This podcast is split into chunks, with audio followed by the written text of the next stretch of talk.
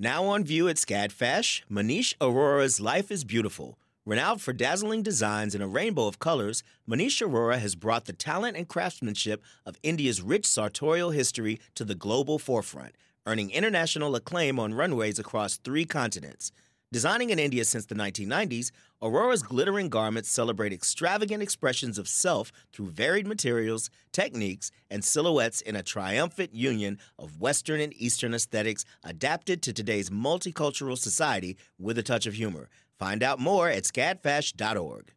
Support for WABE comes from 100 Miles, a nonprofit committed to preserving Georgia's 100 mile coast. Protecting this critical coastal ecosystem takes all of us. Watch the stories of the innovators and future leaders who help keep our coast flowing at ourgeorgiacoast.org.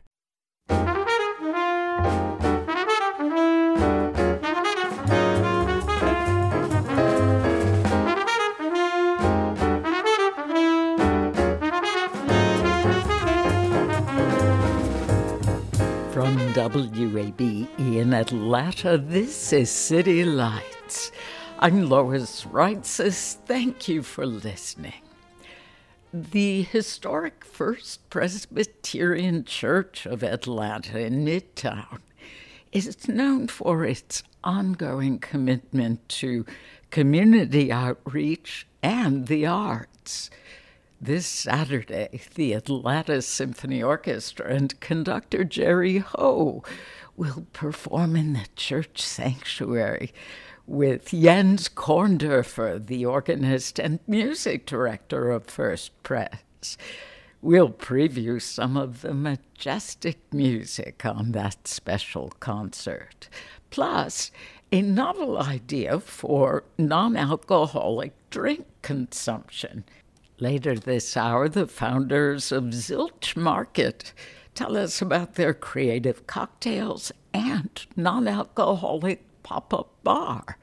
First, the play Intimate Apparel is set in 1905 and tells the story of Esther, a 30 year old African American seamstress trying to realize her dreams in New York City. The Pulitzer Prize winning play by Lynn Nottage is on stage now at Actors Express. Actor Valea Woodbury portrays Esther, and director Ibi Owolabi join me now via Zoom to talk more about the production. Welcome to City Lights. Thank you so much for having us. Thank you.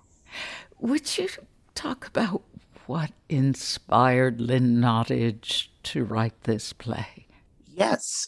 Lynn has talked about how Esther is based off of her grandmother and how she was surrounded by love, but was at times a little blinded to it because of different societal thoughts on on how love should be portrayed and i think that shows through esther esther is a late bloomer we get to see her entire universe in the play but there's still so much value on romantic love and that is what esther strives for and i gave just the briefest summary of the play would you add anything that would help us understand an overview of the story uh, it's always tough because I never want to give too much away. I'm very anti spoiler. I would say that there is, you know, as Ibi alluded to, it is a journey of searching for love and finding uh, specifically romantic love and and how this particular journey for this seamstress goes as she navigates her world. Mm. Esther has a range of clients from wealthy white patrons to prostitutes.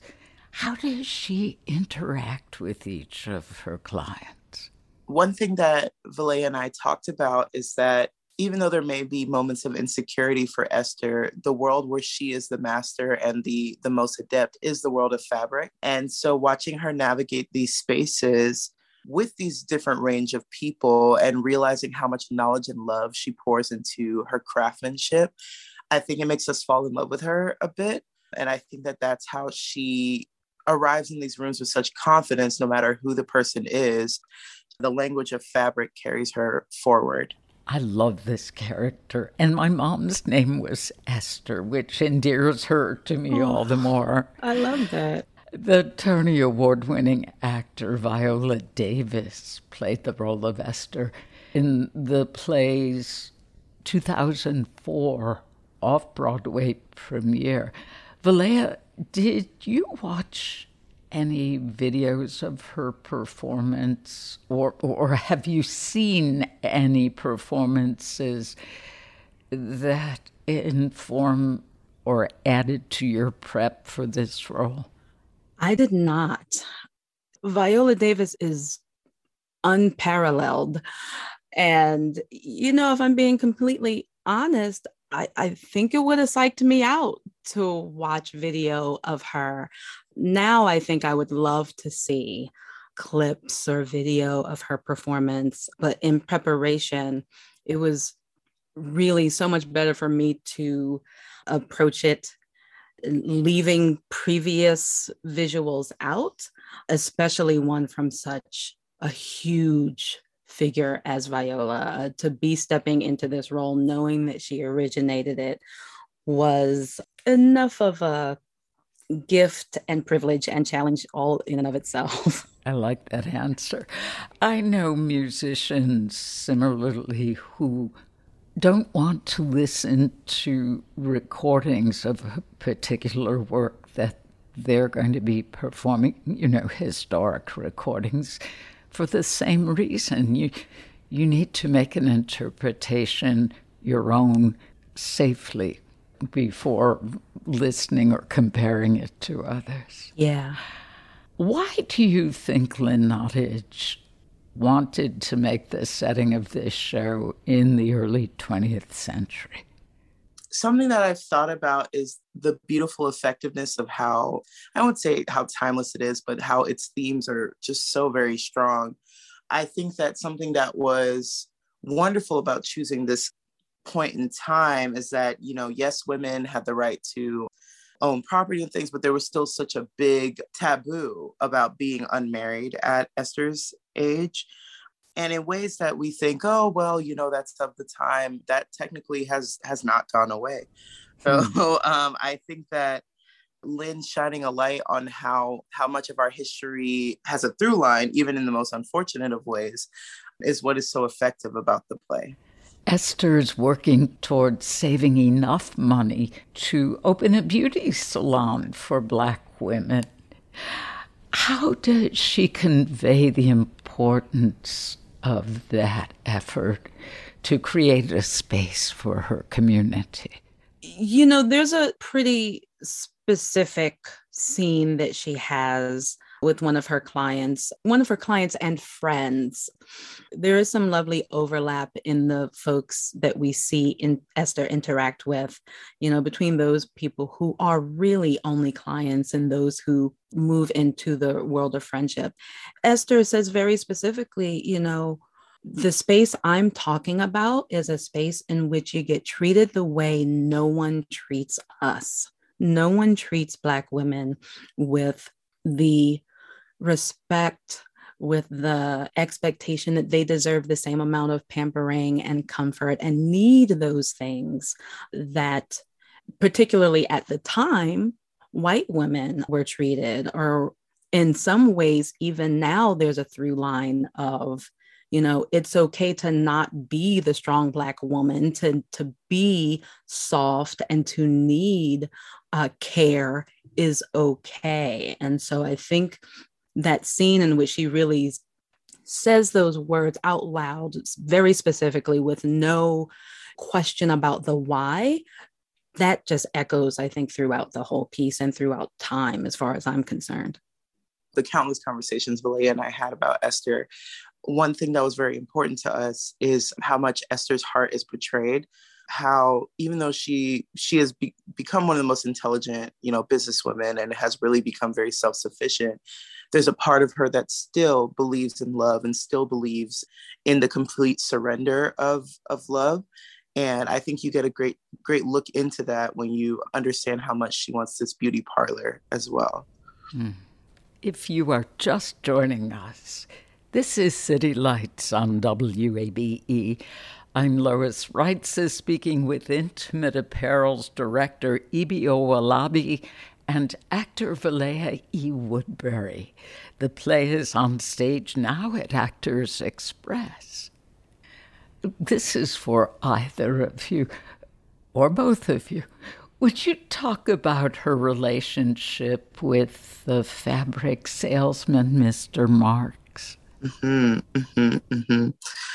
So, one of the wonderful things about Mr. Marks being shown is it shows that she's desired by more than one person and that there is technically romantic love it is just one that she cannot indulge in due to you know religious barriers and also interracial barriers as well so one thing that Valea and I talked a lot about is how that love of fabric bonded them together. They were two of the people we talked about how he's her best work friend if if you know if we're trying to put a platonic spin on it and how that love brought them together and that mutual love and admiration of each other flourishes through the show. It's heartbreaking to think of their what if, but it's also very encouraging to me as somebody who is directing it to see the ways that Esther is loved and desired, and there is no trope on her as like a sexless Black woman. I think you really hit the nail on the head, Ibi. It is that relationship is a beautiful one for all the reasons Ibi said, um, and especially because it, you know, it shows that she is desirable. Unfortunately, Esther just mm. can't see it. Mm-hmm. Mm-hmm. If this is not a spoiler, can you talk about how Esther's future changes once she becomes pen pals with George Armstrong? a laborer from Barbados? Mm, I don't know if that's a spoiler. I don't either. I don't think so. Yeah. So, one thing about this relationship with George that made, oh, it was so exciting to like find the layers of this in the room. When we really start to see how much of the loneliness that Esther has been shouldering to go through through life, how much of the hope is still there for her and and how much being inexperienced i think keeps a part of your your innocence alive. And i think that it keeps a part of your hope locked away until until truly activated by the potential of what if. And that may sound very general but it's because i'm trying not to give away but with that in mind i think that was where as a fellow late bloomer it, it broke my heart specifically for esther because we get to see her defend this relationship with all the people in her life and all the people that have love and concern for her. Because the the possibility of being loved in this way is something that she's willing to to fight for. Lynn Nottage's turn of phrase and gift for language is well known. Mm-hmm. Note Pulitzer. Mm-hmm. How is the lingerie a great metaphor for the title of this play? I think in a few ways. You know, I think there's the very literal skill of creating these pieces and as we you know mentioned earlier this piece was inspired for lynn by a seamstress in her her life her great grandmother and i think there is the the status that that skill affords her in the creation of these pieces that have such detail and such beauty and the fact that they are pieces that are often hidden that these beautiful often elaborate creations are made for underneath, are mm. made for privacy, for private moments.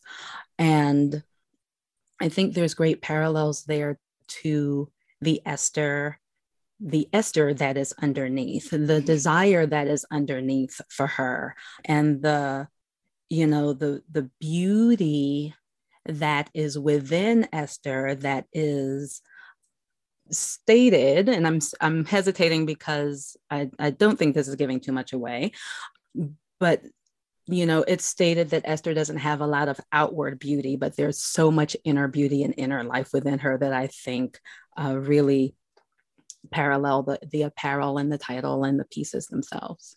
Just to add on to that, because that's so beautiful, Valea, one thing that we notice pretty quickly about Esther is that as the creator of intimate apparel, she goes to the boudoir, like the the the heart of the the the place of privacy for these women and and also technically Mr. Marks and to know that there's somebody who navigates and gets to see the inner desires of people as we learn about her own desires through her her traveling in her little universe i think we truly start to understand how intimate the play is. This is somebody who creates the type of clothing that is almost right up next to your skin clothing that is truly just to make us feel more beautiful or to boost our our confidence or to appeal to the one that we love and for somebody to understand this on such a level as somebody who's never experienced it themselves, it's a wonderful parallel to how much we can confide in somebody, how much there is that type of person that we'd be willing to give our entire heart to who may not be having that experience themselves. So it's wonderful to see Esther live in that way um, and to understand her in that way. And I think that that's why the title really wraps that up in a very delicious way. Director Ibi Owolabi and actor Valea E. Woodbury.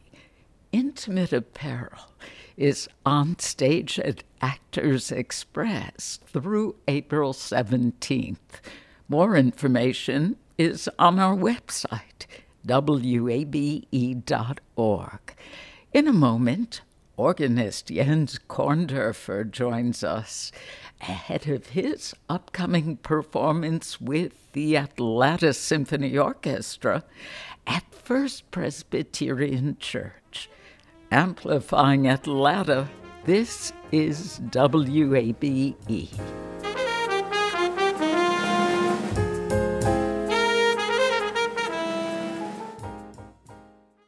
The field of mental health counseling is growing rapidly, and Richmont Graduate University can equip you with everything you need as a licensed professional counselor while integrating your faith into your clinical practice. Programs are offered in Atlanta, Chattanooga, and online. Apply today at richmont.edu. That's R I C H M O N T dot edu. You love free, and at Ameris Bank, so do we. That's why we're proud to offer worry free, hassle free Ameris Bank free checking. Manage your money your way with convenient access to digital, mobile, and telephone banking, all with no monthly service fee or minimum balance requirements. At Ameris Bank, we're with you. For more information or to open an account, visit our local bankers in person or online at amerisbank.com slash free checking. Other fees such as overdraft fees may apply. Ameris Bank, member FDIC, equal housing lender. This is City Lights on WABE. I'm Lois Reitzes. Thank you for being here. In 2018, First Presbyterian Church of Atlanta presented a concert with the Atlanta Symphony Orchestra for the dedication of their sanctuary organ. Now, the ASO will perform another special concert at the historic congregation in Midtown. Jens Korndorfer is the organist extraordinaire and music director at First Pres. He joins us now via Zoom. Jens, welcome back to City Lights. Thank you, Lois. It's great to be with you. Please tell us the occasion for this collaboration with the Atlanta Symphony. Well, about a year ago, one of our um, donors made a very generous donation and said, Jens, I want you to do something special. And I thought about what I could do, something that would be really special. And immediately I thought of our next door neighbor, the Atlanta Symphony Orchestra. And four years ago, when we had the dedication concerts for the organ, one piece that I wanted to do was the Saint-Saëns Organ Symphony, but we could not do it back then because we did not have a grand piano as part of the, the sanctuary setup, and it would have taken up too much space to bring in uh, one. And since then, we have purchased one and created a special ramp on the side. So now we actually have the space for that.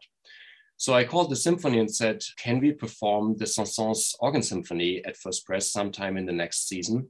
And then maybe, given that you will be over and we have the organ and, and this beautiful sanctuary, what about doing Poulenc as well? And so it took a while to make it happen. We had a date scheduled for January 1st and had to cancel that because of the rise in COVID cases. But eventually, here we are. And on April 9th, finally, this concert is going to take place. And I'm super excited about that. Oh, with good reason, because the program is a feast of music for organ with orchestra.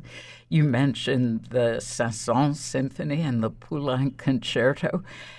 Let's start with the piece by T.J. Cole. Yes. She's a Philadelphia based composer, originally from Atlanta. What can you tell us about To the Universe? So I'm very curious to hear this piece with the orchestra because I, of course, have practiced the organ part. So this piece is for brass, strings, organ, and harp. And it is creating amazing soundscapes from what I can tell from what the organ is doing that are kind of reaching out to the universe, that are trying to connect us with, with the beyond.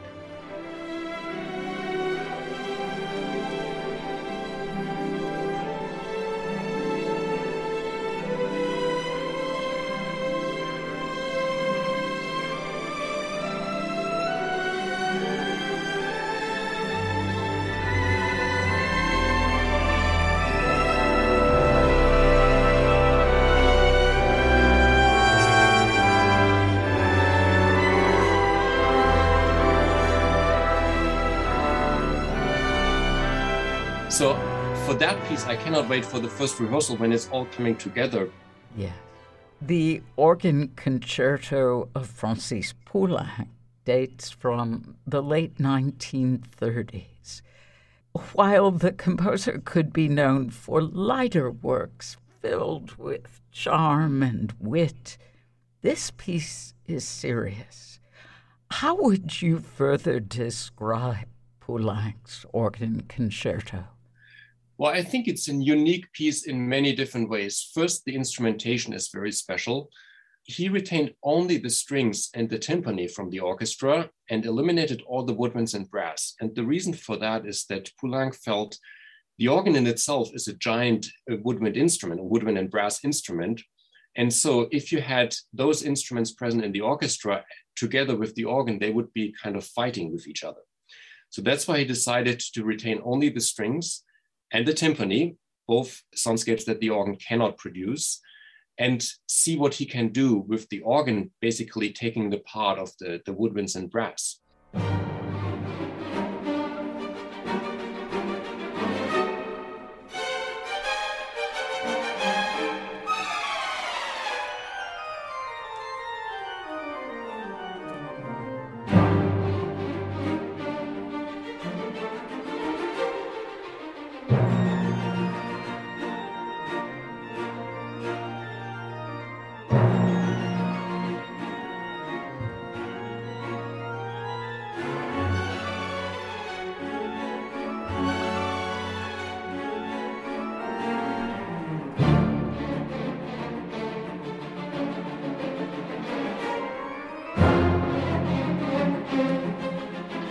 So I think that's a fantastic idea that worked really well. It was an instantaneous success. So what, what he did is he used the, you know, it's a very neoclassical piece in the in the sense of the, the writing that he uses.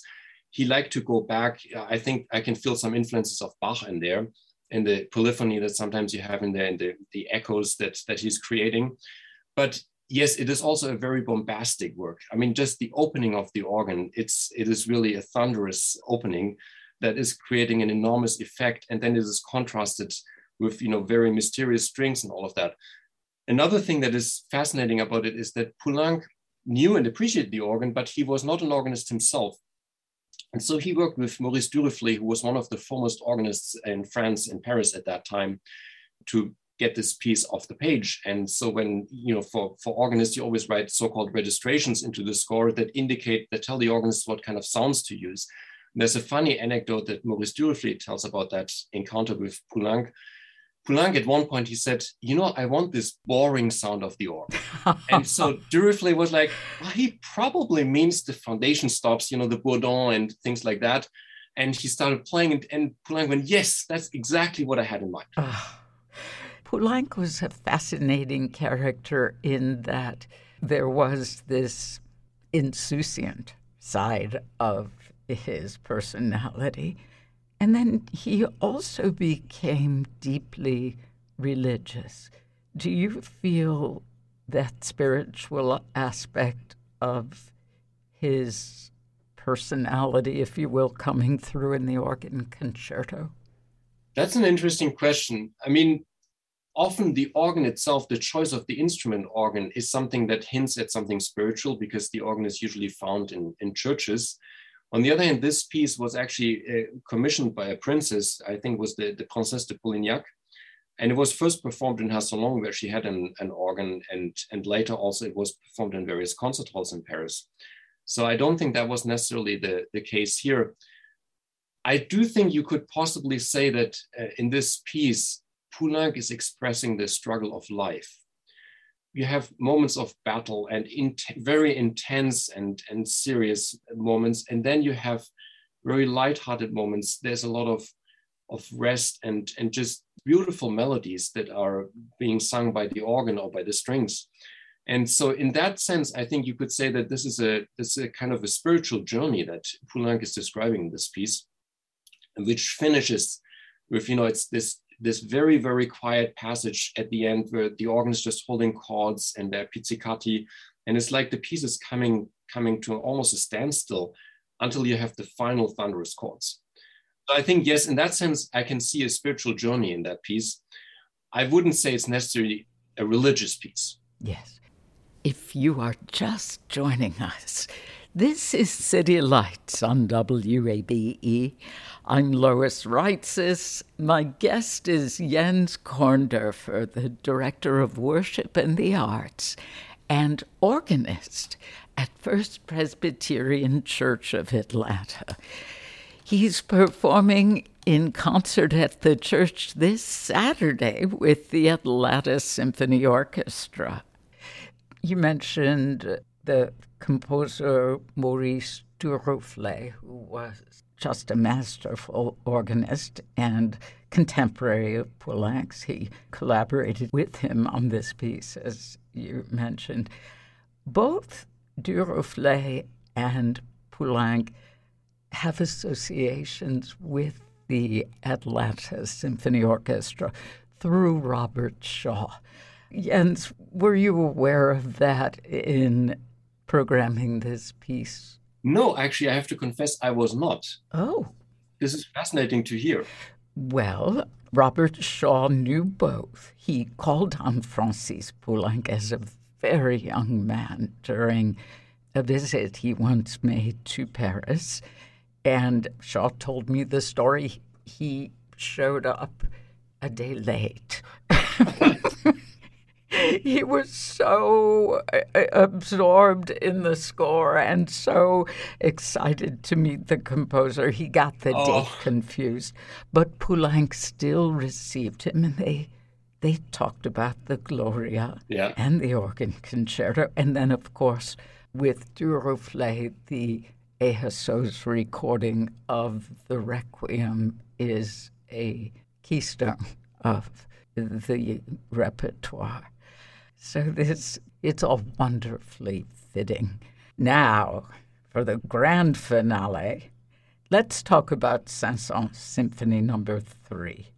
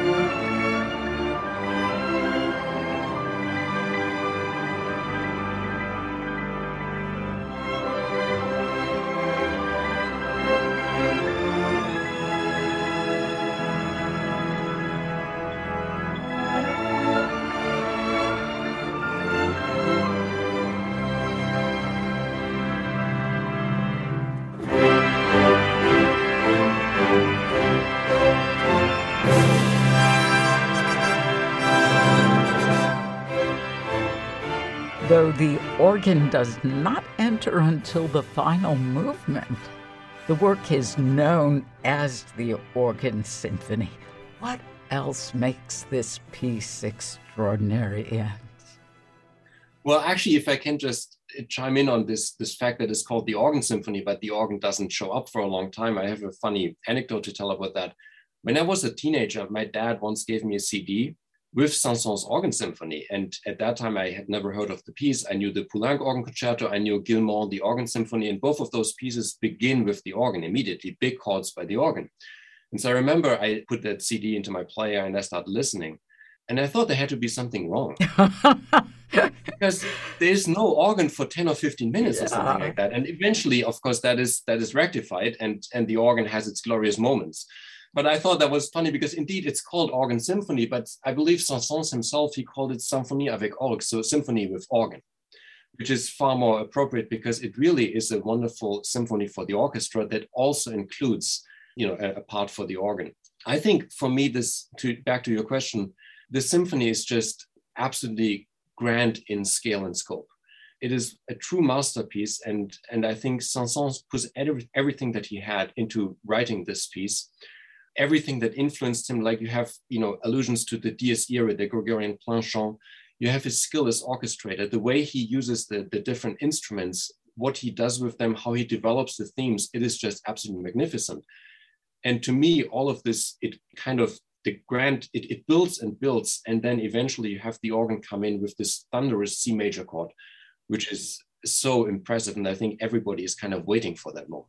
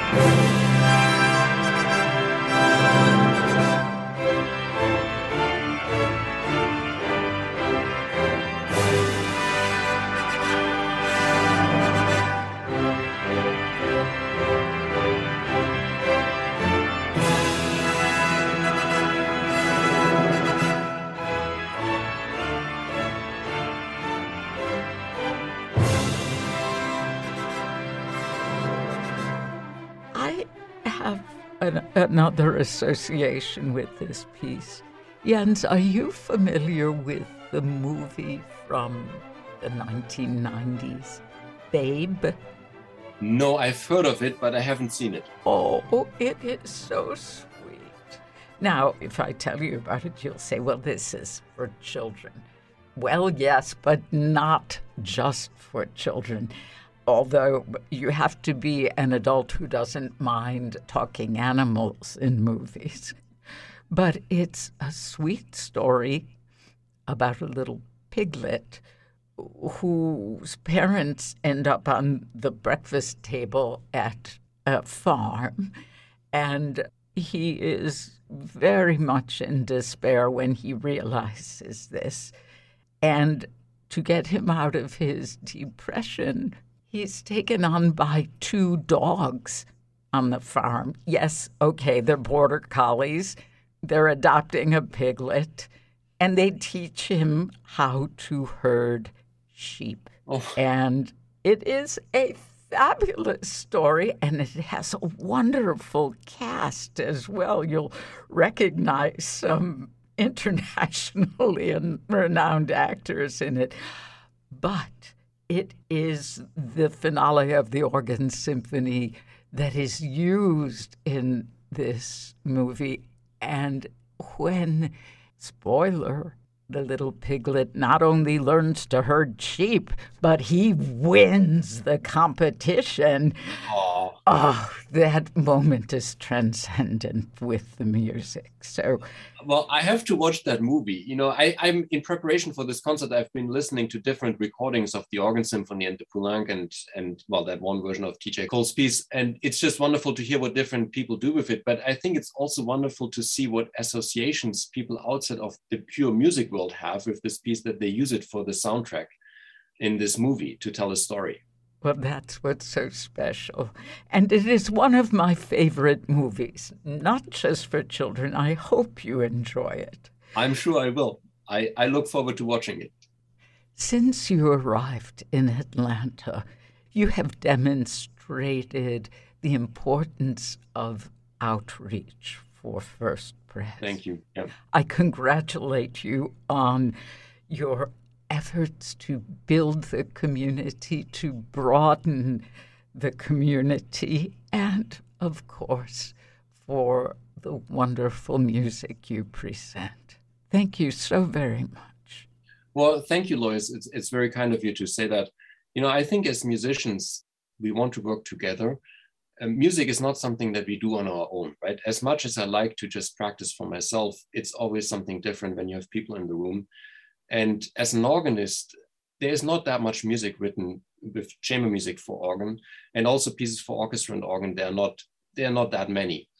So I actually I relish these opportunities to perform with others and to bring in other people. And and I think First Pres with our location right next to Symphony Hall to the Woodruff Art Center, it's just amazing what can be done. And you know, it's uh, the the collaboration, especially with the Julie and David Cucheron, has been so wonderful, and and I'm so grateful for all the great music that is getting performed at First Pres, and it's just a joy to work with all of these people.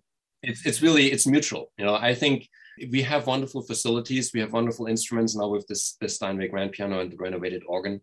So it's just something I think we have to use it for the benefit of everybody, and and that that to me means the city of Atlanta and beyond.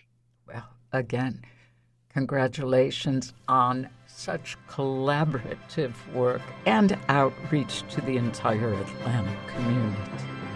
Thank you. Thank you very much.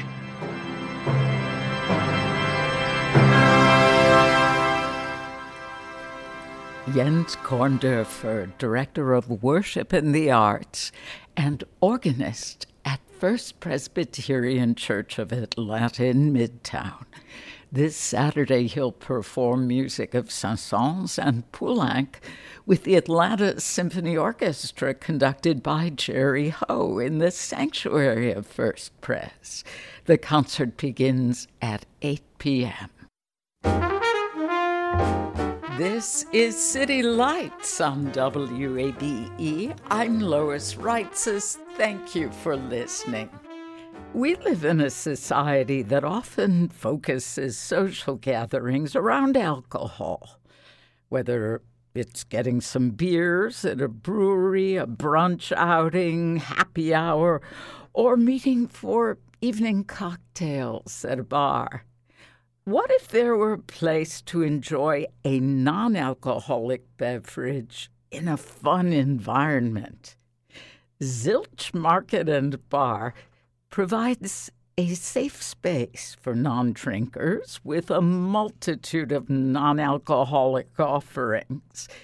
The creators of this pop up experience, Lissy Eubanks and Savannah Rainey, join me now via Zoom. Welcome to City Lights. Hi. Hi, thank you. Would each of you please tell us why you chose to be a non alcoholic drinker? Uh, yeah, so this is Savannah here. I got sober about three years ago. My three years is actually coming up on April 6th. But I stopped drinking because I obviously I came to the realization when I was 25 that I was an alcoholic. And, you know, it just even though I was young, I realized that uh, my mental and physical and emotional health was just suffering from using alcohol. And it was just the best decision for me at the time. Well, congratulations on your upcoming anniversary and for recognizing what needed to be done. Yeah, thank you. And I just celebrated my one year alcohol free. I stopped drinking completely after a few a few times of I would stop for a month or so and then pick it back up. But, you know, I just got to the point where I realized that it was not doing me any favors. You know, I didn't feel like I was reaching my full potential. And I felt like I was using it as a bit of a coping mechanism. And so I decided to permanently take a step back, and it's been the best thing ever. Great. How did you two meet? Uh, we met actually, we worked together at a restaurant for three years. And then, you know, she got sober a few years after me, but we just kind of bonded over that and we became really close and we've been friends ever since.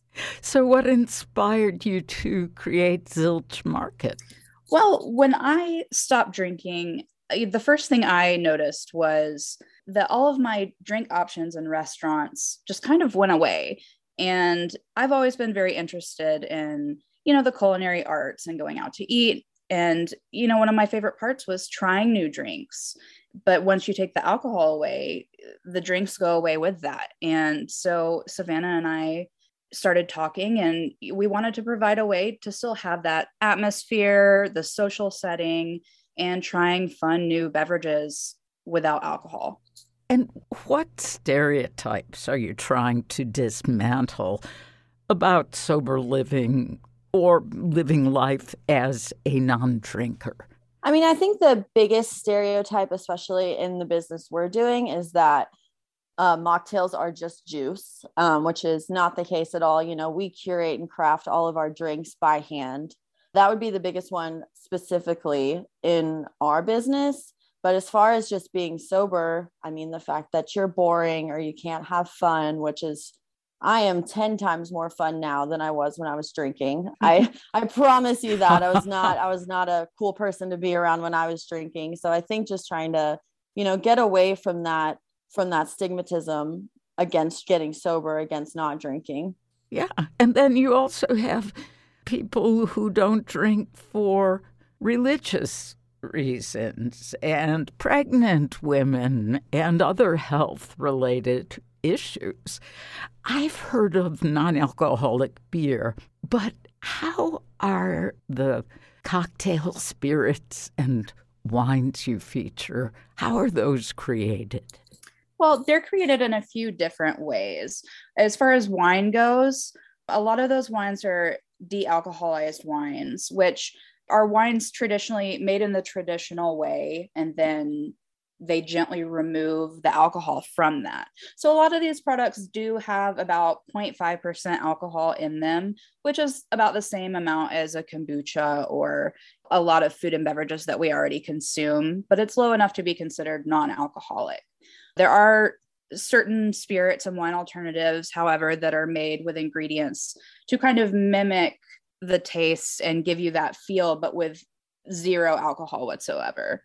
Hmm. Have people been shocked to realize there's no alcohol in your festive cocktails or wines? I think that the people that are coming to our events are not surprised, but people that I talk to, like at my job or family members that aren't, you know, in my world every day, I do think that at first they're very confused. They don't really understand. But once I kind of explain it to them and why I'm doing it, and why it's important for our culture to have, they understand it a bit more. But I think that the people that are coming to our pop-ups know exactly what they're what they're getting and what they're coming into. Hmm. Would you take us through, if not all of the beverages, some of your favorites that Zilch Market offers? Well, we offer a lot of great products by themselves that you can add to your home bar one of my favorites is Monday Whiskey. Uh, Monday makes a great line of spirit alternatives, uh, as well, well as Ritual. They also make a line of spirit alternatives. There is a local brewery called Right Side Brewing that is Georgia's only non alcoholic beer brewery. They're really great. And all these you can add to your home bar and make your own non alcoholic cocktails. If you come to our pop ups, we have a ton of already pre made cocktails that are riffs on classics like old fashions, Manhattans, things like that. Hmm. Yeah, I saw Zilch will have a boozeless bar and bottle shop pop up on April 8th at Taproom Coffee. What's offered at the bottle shop?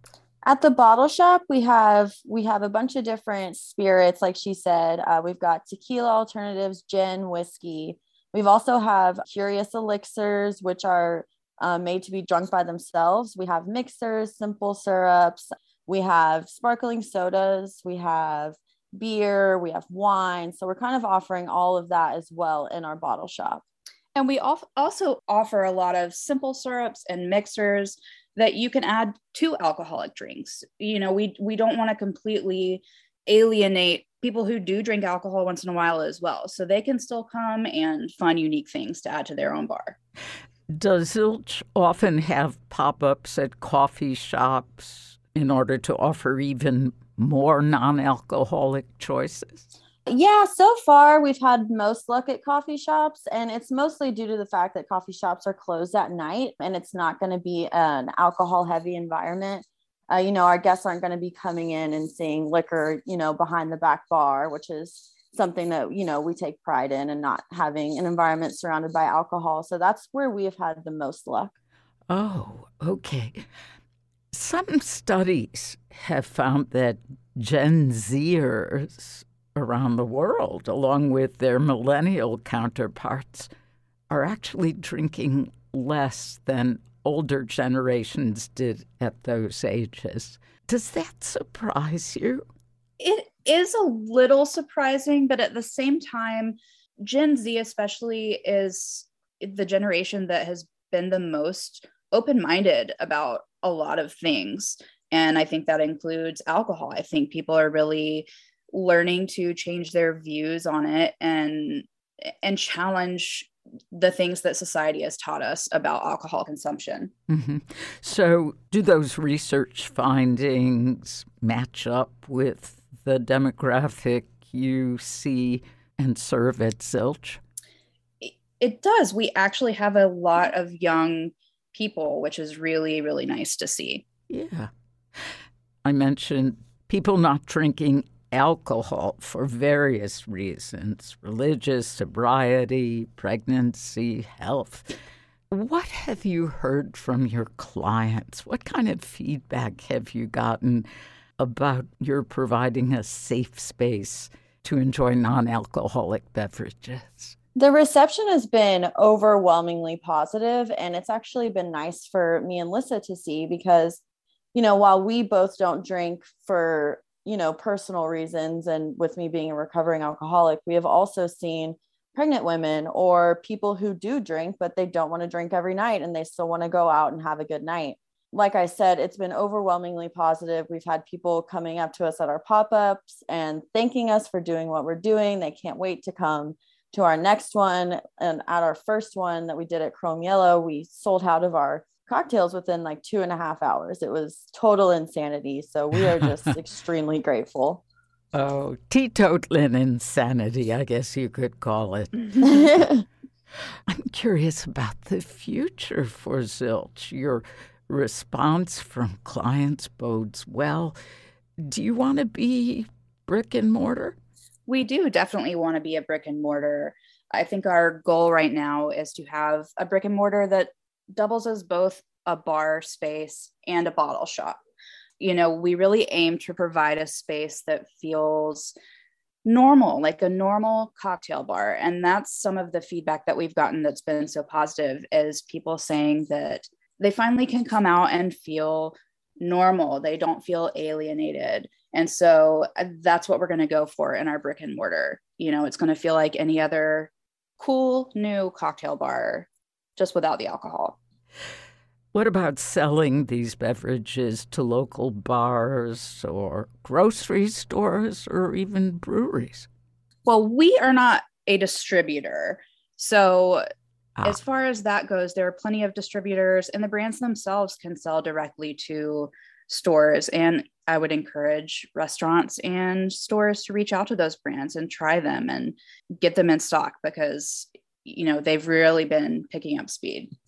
Lissa Eubanks and Savannah Rainey, founders of Zilch Market, the non alcoholic pop up bar. Their next pop up experience will be April 8th, Friday at Taproom Coffee from 6 to 9 p.m. More information about the organization and their future pop ups will appear on our website, wabe.org. You've been listening to City Lights, our daily exploration of arts and culture. Tomorrow at 11 a.m., Horizon Theater brings the light to the stage, and we'll talk with the director and lead actor. Plus, Reeves House Gallery in Woodstock explores the intersection of art and technology with their current exhibition, Coded Realities. Then, City Light senior producer Kim Drobes further examines the subject with host of the TechCast podcast, WABE's Emil Moffatt. If you missed part of today's show, you can catch up on our website, wabe.org slash There you'll find our complete archive of interviews so you can listen to City Lights on your schedule. City Lights senior producer is Kim Drobes. Summer Evans is our producer, and our engineer is Shelley Canavy. I'm your host, Lois Reitzes, and we want you to connect with City Lights on social media. We're at WABE City Lights on Facebook and Instagram, and you can follow me on Twitter at L O I S R E I T Z E S. Thanks for listening to WABE Atlanta.